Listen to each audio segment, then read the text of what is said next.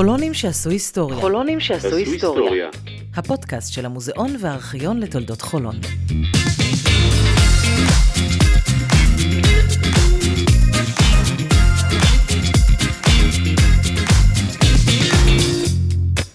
שלום וברוכים הבאים לפרק חדש בפודקאסט חולונים שעשו היסטוריה של המוזיאון לתולדות חולון.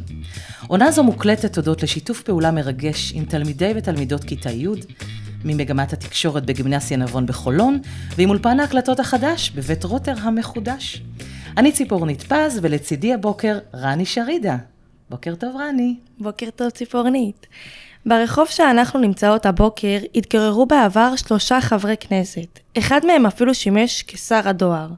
היום מתארחת אצלנו חברת כנסת, קארין אלהרר, נולדה בחולון באוקטובר 1977. את ילדותה ונעוריה עשתה קארין בשכונת נווה רמז. גדלה בתנועת הנוער העובד והלומד, היא עורכת דין במקצועה, ושימשה בעבר כמנהלת מערך הקליניקות המשפטיות באוניברסיטת בר אילן, וכיושבת ראש הוועדה לביקורת המדינה. היא ממייסדות התנועה למלחמה בעוני בישראל, והאישה הראשונה שכיהנה בתפקיד שרת האנרגיה. על כל אלה ועוד, זכתה קארין ב-2016 באות אבירת איכות השלטון, מטעם התנועה למען איכות השלטון בישראל, ובשנת 2017, באות הפרלמנטר, הפרלמנטרית, המצטיינת של המכון הישראלי לדמוקרטיה. שלום לחברת הכנסת קארין אלהרר, וברוכה הבאה לפודקאסט חולונים שעשו היסטוריה. שלום לכם. מתי התחיל היום שלך? ואיך בכלל נראה יום של אישה שכל כך עסוקה בעשייה ציבורית? אז קודם כל זה כמובן מאוד משתנה, אבל מה שבטוח, מתחילים מוקדם מאוד בבוקר, סבב ראיונות, רדיו, טלוויזיה, אה, ואז אה, תלוי אם זה יום כנסת או לא. היום, יום חמישי, אין כנסת, אז זה יום של אה, פגישות, כנסים, פעילויות שטח של המפלגה. זה תמיד מאוד מאוד אקלקטי כזה, של אי אפשר לדעת מתי היום מסתיים, יודעים מתי הוא מתחיל, וזה מה שיפה בתפקיד פוליטי, אה, שתמיד יש פיקים כאלה.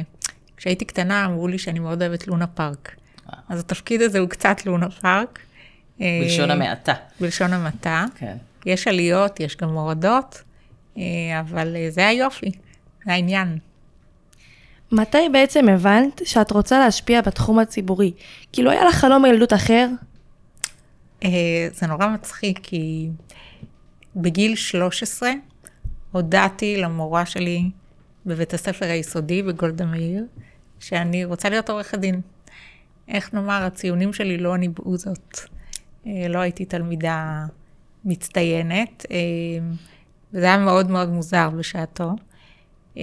לא, לא חשבתי שאני אהיה בפעילות ציבורית בגיל הזה, וכל מה שרציתי באמת, זה להיות עורכת דין, כי הייתה סדרה, אולי את זוכרת ציפורנית פרקליט ה-LA. ברור. אה, מי לא רצה להיות עורך דין אז? עם הספרים האהבים. בדיוק, אה, וכמובן לנצח וכל התיקים, אה, נוף לים מהחלון, כל הסדרה ממש.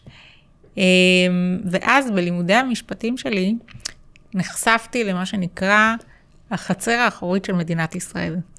לאוכלוסיות מוחלשות שאין להם כסף להגיע לעורכי דין, לממש את הזכויות שלהם, ואז בעצם הקמנו את התנועה למלחמה בעוני. אמ, ופתאום גיליתי שיש לי, גם כסטודנטית למשפטים, ובעתיד כעורכת דין, כוח מאוד משמעותי לשנות חיים של אנשים.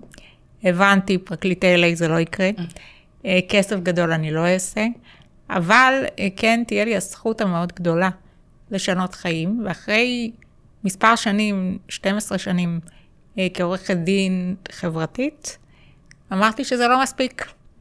כי עורך דין צריך שיגיע אליו אדם, יספר לו סיפור, הוא יתקן איזה מכתב, ישלח אה, לבית משפט כתב תביעה או כתב הגנה, ואולי בסוף נזכה. אבל זה רק לגבי בן אדם אחד. ושאלתי את עצמי תמיד, מה עם כל אלה שלא מגיעים?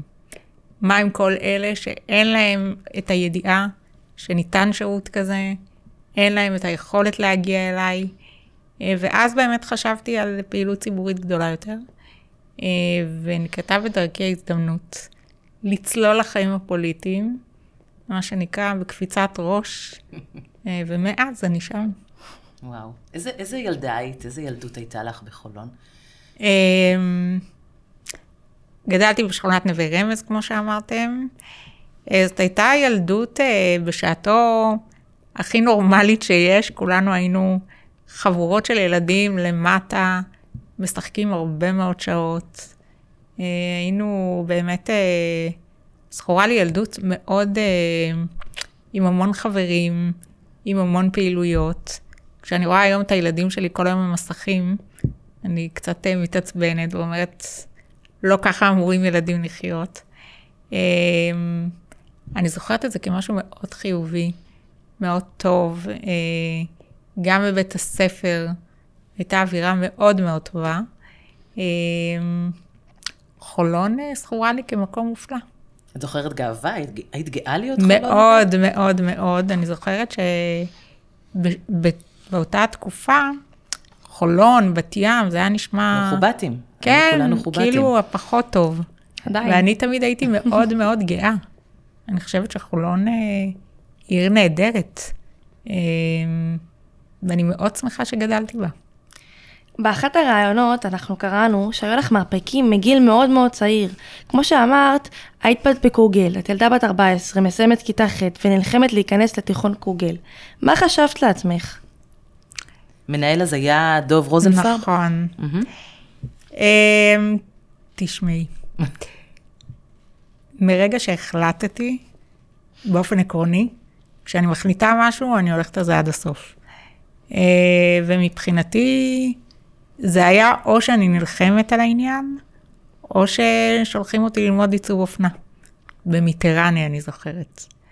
ואמרתי, לא כן. כאילו, כבר לא, הוא כבר לא ב... כן, בזמנו היה אז. תיכון כזה. כן. ומאוד לא רציתי. מאוד, הייתי באמת... אה, ככה משוגעת לדבר, וממש התחייבתי שאני אשפר את הציונים שלי, שאני אהיה התלמידה הכי טובה שיש, שהוא לא יצטער על זה, ועמדתי בהבטחה. למאזיננו הצעירים, אני אגיד שתיכון קוגל בזמנו היה ברחוב ההסתדרות. נכון. היום השם עבר דירה. בז'אן ז'ורס. ז'אן ז'ורס, נכון. נכון. הוא עבר השם עבר דירה נכון. לקריית אילון, ועכשיו אה, אותו מבנה נקרא תיכון עתידים. כן, היום האחיינים שלי לומדים אה, בעתידים. ובמהלך ה... בעתידים או בקוגל? לא, בקוגל. בקוגל. אז אנחנו שומרים על השם. כן. במהלך ההבטחה שלך, את לא הרגשת ייאוש כלשהו במהלך השנה? שכאילו, את לומדת, צריכה ללמוד נונסטופ בשביל אה, להגיע לציונים האלה. קרה לי דבר מאוד מאוד מפתיע. התאהבתי בלמידה. אה, אם קודם זה היה נראה לי מעמסה, פתאום ההרגשה של הצלחה. במבחן הראשון, במבחן השני. אמרתי, וואלה, אני יכולה. אמ, ואם בהתחלה זה, זה היה קושי, פשוט היה, היכולת להצליח גרמה לי לרצות עוד ועוד, ואז יצא לי שם של חרשנית. ממש שינוי תדמית. כן, לגמרי. וואו. יש לך איזה זיכרון שכשאומרים לך חולון הוא עולה לך לראש מיידי? כן, הבית ב... ברחוב ברקת. אה, פשוט זיכרונות מופלאים. באמת, אה, גרנו את החיים שלי, התחלתי ב... באלי כהן, אה, עברנו לאופיין. אלי כהן זה נאות רחל. נאות נכון? רחל, כן. נכון. כן. עברנו לאופיין, גרנו שם כמה שנים, ואז עברנו לברקת, ופשוט יש אווירה כזאת של חולון, אה, מה שנקרא זר לא יבין זאת. נכון, ממש ככה. נכון, רני? כן, האמת שכן. צריך לזכור, אה, היום זה מקום עם הרבה מאוד בניינים ויש קניון. לא היה שום דבר מזה. חולות. היה חול וחול. במיוחד באזור שקרין גדלה נכון, בו, שהאזור הדרומי של חולון, כן, עוד לפני קריית, אה, קריית בן גוריון, ובוודאי שלפני קריית אילון. סבא שלי מרבה לספר לי על זה, כל פעם שעוברים באזורים האלה. כן, על החולות. זה היה המקום לעשות מדורות. נכון. בל"ג בעומר. אש לילה אה, בתנועה. כן, כן, לגמרי. אה, זה היה באמת חוויה. את באמת אישה מאוד עסוקה, ויש לך כל כך הרבה עשייה במהלך היום, כמו שאמרת לנו בתחילת הפודקאסט. איך את משלבת את החיים האישיים שלך, כאילו את הילדים, את הזוגיות, את החברות שלך? איך? באמת איך? האמת, זה קשה. אה, אני משתדלת לפצות את הילדים, אם זה בחופשות, אם זה בסופי שבוע. אה, במהלך השבוע, ככה, רק אם אפשר, אה, אני מגיעה יחסית מאוחר בערב, הם פחות רואים אותי, מזל שיש טלפון ויש פייסטיים. צריך לזכור, הילדים שלי, שניהם נולדו תוך כדי קדנציות, תוך כדי כנסת. את הילד הראשון שלי ילדתי בליל התקציב, התקציב הראשון שהעברנו. והרבה פעמים יצא לי לספר סיפור לפני השינה בפייסטיים. וואו. זו חוויה לא פשוטה. אה, פספסתי את הצעד הראשון של השני. אה, יחד עם זאת, תראו, הילדים בסוף הם אה, שמחים, כי יש להם אימא שמחה. אני מרגישה שאני מצליחה להגשים את עצמי, ואולי גם לתת להם דוגמה, שצריך ללכת בעקבות החלום. רואים שאת מגשימה את עצמך. אה, אז אני מקווה שגם הילדים יהיו גאים בי. כן, הם גם באמת נולדו למציאות הזאת, הם לא כל כך מכירים, לא מכירים משהו, משהו אחר. אחר. נכון. אז כאילו יותר קל באיזשהו אופן. כן, אבל זה, זה לא פשוט. זה השראה גדולה בעיניי לגדול אה, עם אימא כזאת בבית, עם אימא או אבא, כן? זה אנחנו... כן, כן, לגמרי, וחייבת להודות שבן הזוג שלי מאוד מאפשר את כל הדבר הזה. כן. כי הוא נמצא הרבה מאוד איתם. בוויקיפדיה היה כתוב שאת האישה הראשונה שכיהנה כשרת האנרגיה. זאת אומרת, היה חשוב להדגיש את העניין נכון. הזה. מה דעתך על זה? שמדגישים את העובדה הזאת, ובכלל על מקומן של נשים בפוליטיקה הישראלית. תראו, יש uh, מעט מאוד נשים בפוליטיקה, אנחנו 50 אחוז מהאוכלוסייה. Uh, לצערי, אנחנו הולכות ופוחתות בכנסת ובממשלה. Uh, בממשלה הקודמת היינו תשע שרות, וזה היה היסטורי. נכון. אה, וזה דבר שלא צריך לקרות. אה, באמת הייתי שרת האנרגיה הראשונה, ואני רוצה לספר לכם שהחוויה, נכנסתי לחדר פגישות בפעם הראשונה, והייתי האישה היחידה, שזה דבר שהוא לא תקין. אני לא מאמינה שאין נשים מספיק חכמות, מספיק מוכשרות, כדי לשבת בחדר של דובר אנרגיה. אין דבר כזה. ולכן בעיניי אה, צריך לתקן את זה. אני פעלתי ככל יכולתי אה, למנות נשים חזקות, עוצמתיות, מוכשרות, כדי שהן יהיו בתחום גם, ככה להשאיר אחריי עוד נשים. הצלחתי בחלק חלק מהמינויים, אה, אבל הייתי מאוד רוצה שבפעם הבאה שאני אחזור למשרד, יהיו עוד נשים, שאני לא אהיה היחידה. אה, זה מצב שאסור לסבול אותו. אה, וגם עכשיו, יש בחירות מוניציפליות עוד מעט. אני רוצה עוד נשים. כשנשים נמצאות סביב השולחן, מקבלים החלטות שנוגעות גם להן. והגיע הזמן שהאינטרסים של נשים יהיו גם הם על השולחן. השאלה אם זה לא עניין של בחירה מראש, זאת אומרת, יש המון נשים עם יכולות, נכון. שבוחרות מראש להישאר מחוץ למשחק. ואיך מגיעים למצב עוד. שבו מביאות את עצמן קדימה? אז אני אומרת, קדימה. אה, תראו, גם העבודה בכנסת היא לא מותאמת לנשים. היא לא מותאמת לחיי משפחה, דיברנו על זה קודם. כן. צריך להתאים את הדבר הזה. יש אה, תיאוריה פמיניסטית שאומרת שהעולם עוצב על ידי גברים. אז הגיע הזמן שגם נשים יהיו חלק מהעיצוב. וככל שיהיו יותר נשים סביב שולחן מקבלי ההחלטות, ככה העיצוב יותאם גם להם. אבל אני יודעת שזה ביצה ותרנגולת, ועדיין, אני באמת חושבת שכל מי שהנושא בדמה, בנפשה, לעשות את המאמץ, להגיע, וגם המדינה צריכה לסייע. אם זה בתקציבים שיכולים לתת דחיפה לנשים להיות שם, ואם זה בהתאמת לוחות החופשים ועוד דברים אחרים. כי נשים צריכות, חייבות, להיות חלק מהעניין. מסכימה איתך לגמרי. מה את אומרת, רני? שאת צודקת. בכל מקום אין נשים במדינה שלנו. נכון. כמעט ובכל מקום.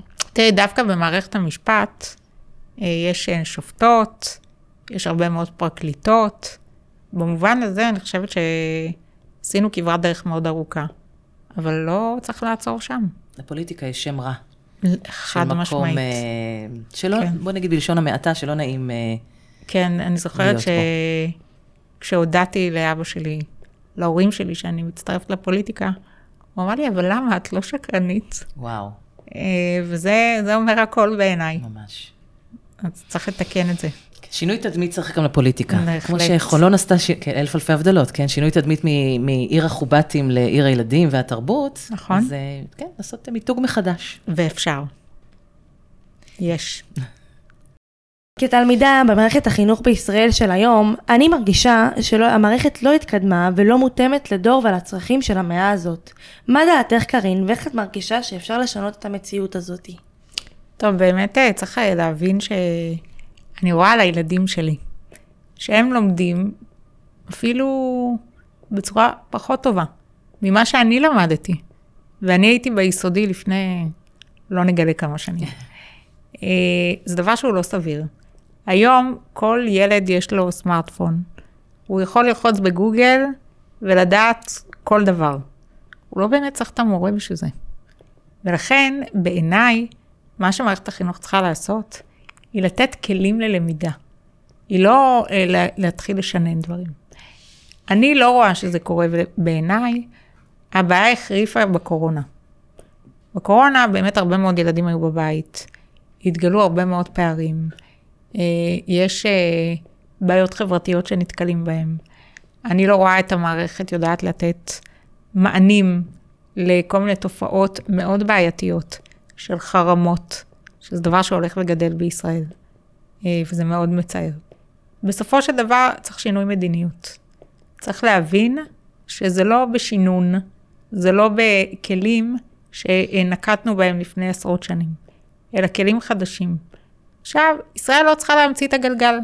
יש שיטות לימוד שנהוגות במדינות אירופה. אה, אה, היו ניסיונות להביא דברים מפינלנד, ששם מאוד מתקדם. אה, את יודעת, זה עניין של מדיניות שר. אני כולי תקווה, ואני גם אפעל בנושא, כדי לדבר עם שר החינוך, וכדי לבחון אפשרות להביא בצורה טובה את השיטה שנהוגה במדינות אחרות, במדינות מצליחות. ישראל, אתם יודעים, תמיד היינו עם הספר. תמיד התלמידים שלנו היו מצטיינים במיצבים. ותראו לאיזה מקומות, לאיזה תאומות הידרדרנו. דבר שהוא לא תקין. עכשיו, צריך כמובן את שיתוף פעולה של התלמידים. צודקת. אבל אי אפשר להמשיך לתת לזה להידרדר. ו- ועוד דבר שבעיניי אה, הוא מאוד בעייתי, ואני רואה את זה גם אה, במערכת החינוך אה, איפה שאני גרה, ההורים הפכו להיות המנהלים של האירוע. לא הגיוני. מי שמנהל את האירוע זה בית הספר, וצריך לשתף פעולה. מה זה ילד לא מכין שיעורים ולא היה לו זמן? יש זמן. תעשו זמן. מערכת החינוך צריכה להיות הרבה יותר מכילה, לתת כלים משמעותיים, וצריך מעמד מורה טוב. כי גם- המורה הוא הדמות, תראי, לי היו מורות שהרצתי אותן. לא כי מישהו אמר לי, כי, כי הם היו דמויות בשבילי. ואף אחד לא ערער על הסמכות שלהן. והיום זה טיפה אחרת. גם בעיניי, בנוסף, גם אני חושבת שאת דיברת על, ה... על המקצוע עצמו. אני חושבת שצריך ללמד אותנו תנאים, כלים לחיים, נכון. יותר נכון, לא תנאים. אמ, זה שאנחנו יוצאים מהבית ספר, הולכים לצבא, מה אחר כך? איפה אנחנו אמורים להתקדם? 12 שנה אנחנו לומדים בבית ספר, ואנחנו לומדים אה, היסטוריה, גיאוגרפיה ומקצועות חשובים אולי, אבל לא חשובים מספיק בשביל להתנהל בחיים. תראי, אני לא הייתי מזלזלת גם בידע כללי. אמ, אפשר כל דבר להגיד, אותו. מה אני צריך את זה. אני שומעת את זה מהבן שלי כל הזמן, הוא בכיתה ד', מה אני צריך את זה? איך זה ישרת אותי שאני יותר גדול? אדוני, אתה צריך את זה, כי זה הבסיס, כי משם מתקדמים. לפעמים היסטוריה נשמע לא מעניין, אבל האדם שלא יודע את ההיסטוריה שלו, לא ידע לחיות את העתיד שלו. אני אומרת לכם, אני אומרת לך, הלימודים הם דבר חשוב, וצריך להתמיד בו. ואת יודעת, הייתי תלמידה לא טובה ב- ביסודי, והיום אני מכה על חטא. הלמידה, אפשר גם ליהנות ממנה. למדתי את זה יותר מאוחר. ולכן הלכתי ועשיתי שלושה תארים. את אישה שהיא השראה, בעיניי לפחות, ובעיני הרוב. וממש מסקרן אותי לדעת מה ההישג האישי הכי משמעותי בחיים שלך, ובנוסף, מה ההישג הציבורי שאת חתומה עליו. וואו, אה, ברמה האישית אני אומר שהילדים שלי הם ההישג הכי גדול שלי, הם אה, נהדרים, אה, ואני באמת הכי גאה בהם בעולם, ואני אוהבת אותם מאוד. אה, העובדה שנולדתי למשפחה המסוימת הזאת, אין, אין מילים, הם באמת משענת חיי. ברמה הציבורית, באתי, כשהגעתי, נבחרתי לכנסת, הדבר שרציתי באמת לפעול בו זה זכויות ילדים. וההישג הכי גדול שלי עד כה זה חקיקת חוק האומנה.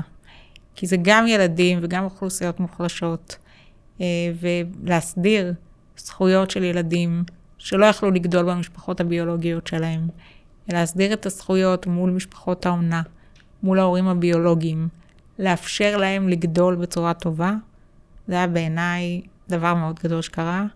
אה, אני חייבת להודות שפרצתי בבכי כשעליתי לפודיום, דבר שלא לא מקובל בכנסת, כי באמת מאוד התרגשתי. מה עם חלומות? איזה חלום יש לך שעוד לא הגשמת? מה...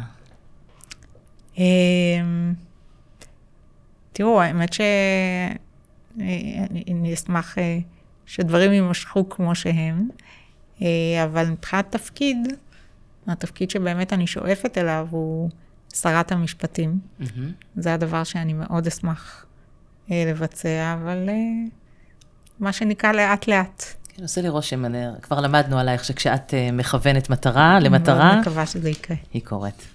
בהצלחה רבה. תודה.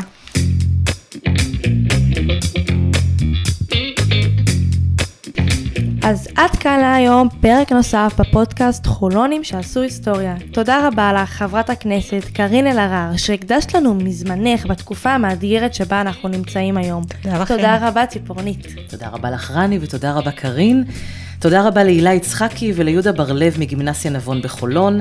ליסמין כהן אלגבי מהמוזיאון לתולדות חולון, ותודה גדולה לאולפן ההקלטות במרכז הטכנולוגי בית רוטר, לברוריה טישלר, לעידן עטר ולאורי משיח. להתראות בפרק הבא.